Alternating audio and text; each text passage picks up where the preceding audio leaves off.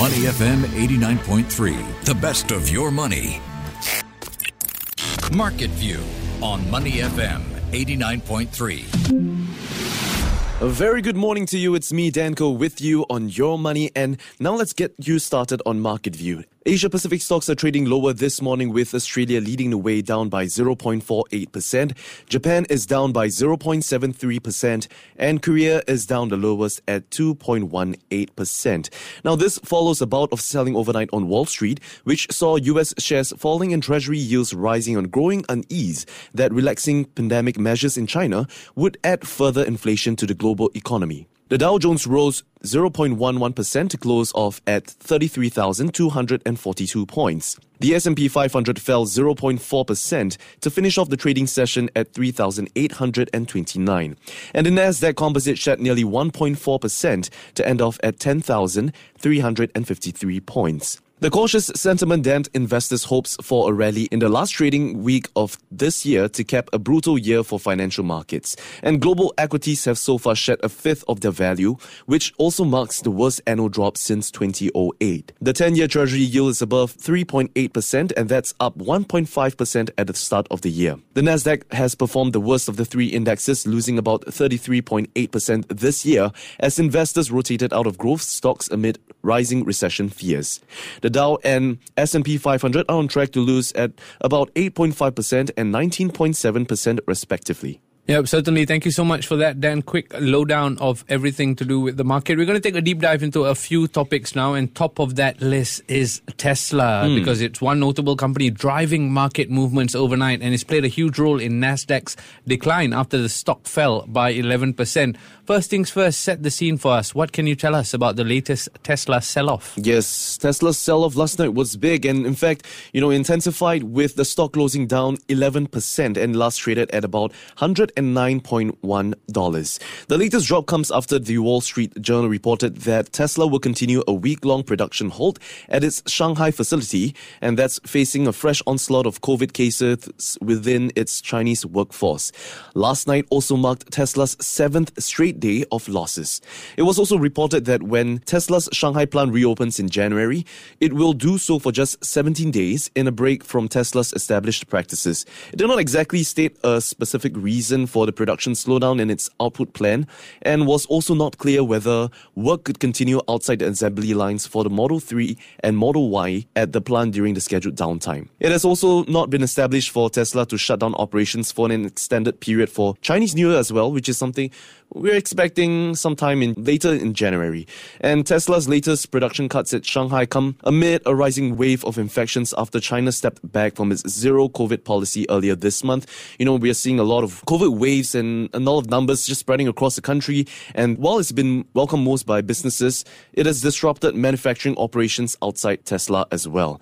And just like many other automakers, Tesla is also facing a downturn in demand in China, the world's largest auto market. In fact, Earlier this month, Tesla offered an additional incentive for buyers taking possession of vehicles in December, and the company has cut prices for Model 3 and Model Y cars by up to 9% in China in addition to a subsidy for insurance costs. Mm. So here's the question, Roshan. Would you buy a cheaper Tesla? Of course I would. I would certainly buy a cheaper Tesla. I mean, whether I buy a car in Singapore, that's another question hmm. for, for another day. But right. to answer your question, yes, if Tesla was on discount, it would be an enticing offer because I recently was in America and I dare say 40% of the cars on the road, well, at least the ones I saw, are Tesla cars. So wow. clearly, price is not a factor in America, mm. but it would be a bit more of a factor in Singapore. Would you buy a Tesla on discount? You look like the kind of guy who will buy a Tesla even if it wasn't on discount. Huh. I would say yes. I would like to buy a there Tesla. It looks good. It feels good. I've tried it before. Oy. And but the only thing that's putting me off is the COE prices. Fair enough. You know, that's Fair something enough. that's putting everyone off as well. Yep. And yes, the reason why I ask this is because you know Tesla has recently expanded discounts in North America for buyers of Model 3 and Model Y electric vehicles. And this discount came after, you know, they offered incentives in mainland China, as mentioned earlier in December, for auto sales earlier this month. And in fact, you know, we are seeing prices offering $7,500 discounts on EV vehicles. And this comes especially amid the backdrop of Elon Musk's strange trip to purchase the social media site Twitter, and especially seeing how he's gotten under the spotlight of a lot of uh, investors' anger as well, mm. you know, raising for the reasons of Tesla falling up to almost 70% of its value from last year. Mm. So, yes, pressure is also mounting in the used car market with the average price of a used Tesla dropping 17% from July highs and with used Teslas lingering longer than other makes before it's resold. Pause that thought. Would you buy a used Tesla? I would buy a used Tesla. If it was cheaper than a discounted Tesla, of course. Yeah, I would think it, that it wouldn't have too much of an issue. And in mm. fact, if it's covered by insurance, I don't see an issue in buying a used car. Fair enough. Fair what enough. about yourself? Especially if it's a 17% drop that you mentioned, then I certainly would be okay to buy. I'm okay with uh, second-hand products to that to that extent. Yep. Phones are fine, cars are fine. Certainly, a Tesla would be fine for me. Well, for me, I feel like it if it gets me from A to B, yep. and if it functions fine without yep. having to pay too much for maintenance, yep. I think that's good. Then perhaps that's you don't need a Tesla. You just need a bicycle. Gets you from A to B. Uh, that's uh, that's something I may consider as well. You know, New Year resolution. but yes, so uh, continuing back at Elon Musk and Twitter and Tesla. As what we've mentioned just now, we've talked about Tesla stock falling almost up to 11% last night. And this also comes against the backdrop of Twitter, which Musk has been continuing to flirt with controversy, you know, welcoming back previously banned users, enabling the continued releases of internal messages that's related to the company's past handling of COVID and election related content, and flip flopping on policy changes. So, as you can see, Tesla has been, or Elon Musk, should I say, has been handling a lot of uh, very controversial and quite quite, you know, making a lot of questionable actions, which is why I believe it has contributed to quite a bit of a drop in Tesla's shares. And Tesla's shares has fallen about 73% from their wow. record high in November from last year. And the stock is down 69% year to date. That's more than double the decline in the NASDAQ. For the month of December, Tesla has plunged 44%, and that's by far its worst month ever. And it had never fallen more than 25% in a single month. So you can see this is almost like a two times drop. Mm. And in the fourth quarter, the stock is down about 59%. That's worse than its 38% drop in the second quarter of this year. As of now, Elon Musk's electric car company is days away from closing out its worst month, quarter, and year on record and has moved past Meta to become the worst performing stock from this year among the most valuable tech companies. So, yes, Tesla, I think it's still going to make the news as we move on into the new year to see how they're set to perform. Hopefully, there's some new cars that can, you know, drive market sentiments and investors' hope as well. And, yeah. you know, Elon Musk has also recently talked about the fact that he may step down once he's found a successor at Twitter. So that's something that uh, remains to be seen and we'll be watching closely. Yeah, certainly a story we will be keeping a close eye on Money FM 89.3. You talk about hopefully have better things in the new year, right? Mm. You know, in life, sometimes we all go through years where we just want to put behind us. I feel like Elon Musk has had one of those years. He's seen all this trouble with Twitter. He's seeing Tesla nosedive, really. There's no other word to describe what's happening to Tesla, right? So it's hmm. certainly a bit worrying, but hopefully the new year brings brighter things for Tesla, as Tesla's Elon Musk, as well as the investors. That's something we'll be keeping a close eye on. Money FM 89.3. Welcome mm. along. It's Market View. Dan Ko giving us the lowdown on Tesla, Twitter, and Elon Musk. Then I'd like to move it on slightly to something else with the US battling a historic blizzard across the nation, nation which has seen the death toll rising to mm. 65 as of yesterday. And I would like to understand the economic impact of this. One company that is showing signs of struggle is Southwest Airlines. Tell us more. Yes, Southwest Airlines, they cancelled almost two thirds of its flights just yesterday. And this is a very stark contrast to the rest of its rivals who were able to recover from this blizzard that we are seeing in the US with greater ease. The chaos will prove quite costly to the airline, with Citi analysts estimating that it could shave as much as 3 to 5% from Southwest fourth quarter earnings. There is also a reputational cost as well, with a lot of angry travelers stranded over holiday season, and the airline having to apologize much as it did similarly after the collapse, you know, of the storms in back in October of last year. So the performance also left Southwest as an outlier in the industry, as mentioned earlier, with United Airlines Holdings, Delta Airlines, American Airlines Group, and JetBlue Airways all reporting no more than 2% of their flights cancelled as of yesterday. So two, two-thirds of its flights that were cancelled yesterday then marks up to almost nearly 60 to 70% of it. Mm. So that's quite concerning as well. And the US Department of Transportation even said that it was concerned by Southwest quote unquote unacceptable rate of cancellations and they will be investigating reports of a lack of prompt customer service. The Dallas based Southwest shares declined as much as 5.7% last night, while United rose and American and Delta declined about 1%. There is also little relief in sight, with another 61% of Southwest scheduled to cancel for today and at least 10% tomorrow. So it makes it a little bit difficult f- to rebook stranded travelers as well. Mm. And the DOT also said that it will examine whether the cancellations were controllable and if the company would be complying with its customer service plan as well. Mm. Certainly worrying for Southwest, and I understand the the economic impact it's had in terms of share prices dropping and being under investigation by the Department of Transportation. But mm. spare thought for those trying to travel to get back with family to be together for this festive season. Their travel plans up in the air because of the cancellations as well. So it must be pretty rough for the passengers as well yeah. as the airline itself. Hopefully, the blizzard clears up in due course and everything can go back to some form of normalcy. Now, let's move it on elsewhere around the world. Russia has announced a ban on oil sales to countries that abide by a price cap imposed by the West this month. Mm. Then, what do you know about this? Yep, just yesterday, Russia announced that it would ban oil sales to countries, like you mentioned, that abide by a price cap imposed this month by the West. And this is actually, you know, its long awaited response to the most dramatic step that's taken so far to limit Moscow's ability to raise funds for its war in Ukraine.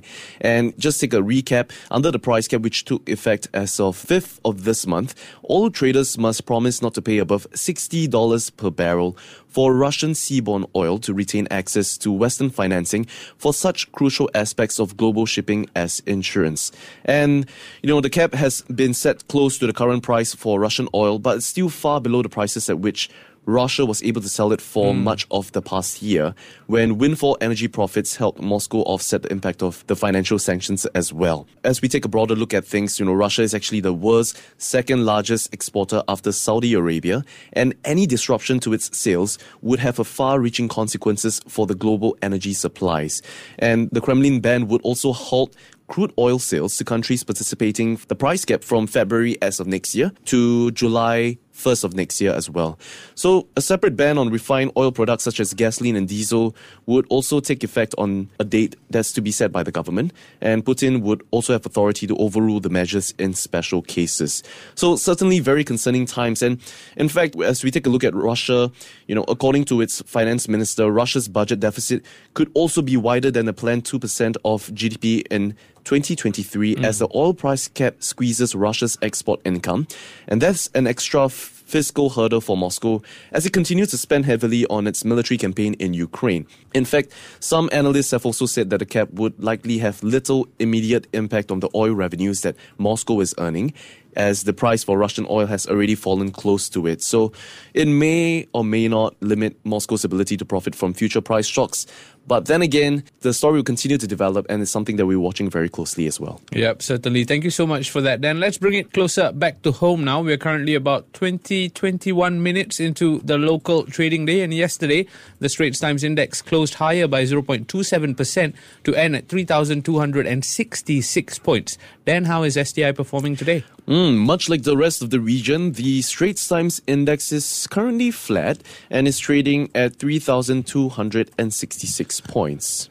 All right, thank you for that. As you know, every bottom of the hour we'll bring you the up to date numbers for the markets. Now we're going to play a game of up or down. And if you're a regular listener of the show, you know how this one goes. I'll be picking a stock or a topic, and Dan will be guessing whether it's an up or down stock.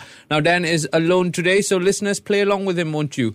Dan, first one Mapletree Logistics Trust. Mapletree Logistics Trust. Now, this one I'm going to go with and up because they have agreed to sell its 23 year old cargo lift warehouse on 3 Changi South Lane to Nova Furnishing Holdings for about $22 million as part of its manager's rejuvenation strategy.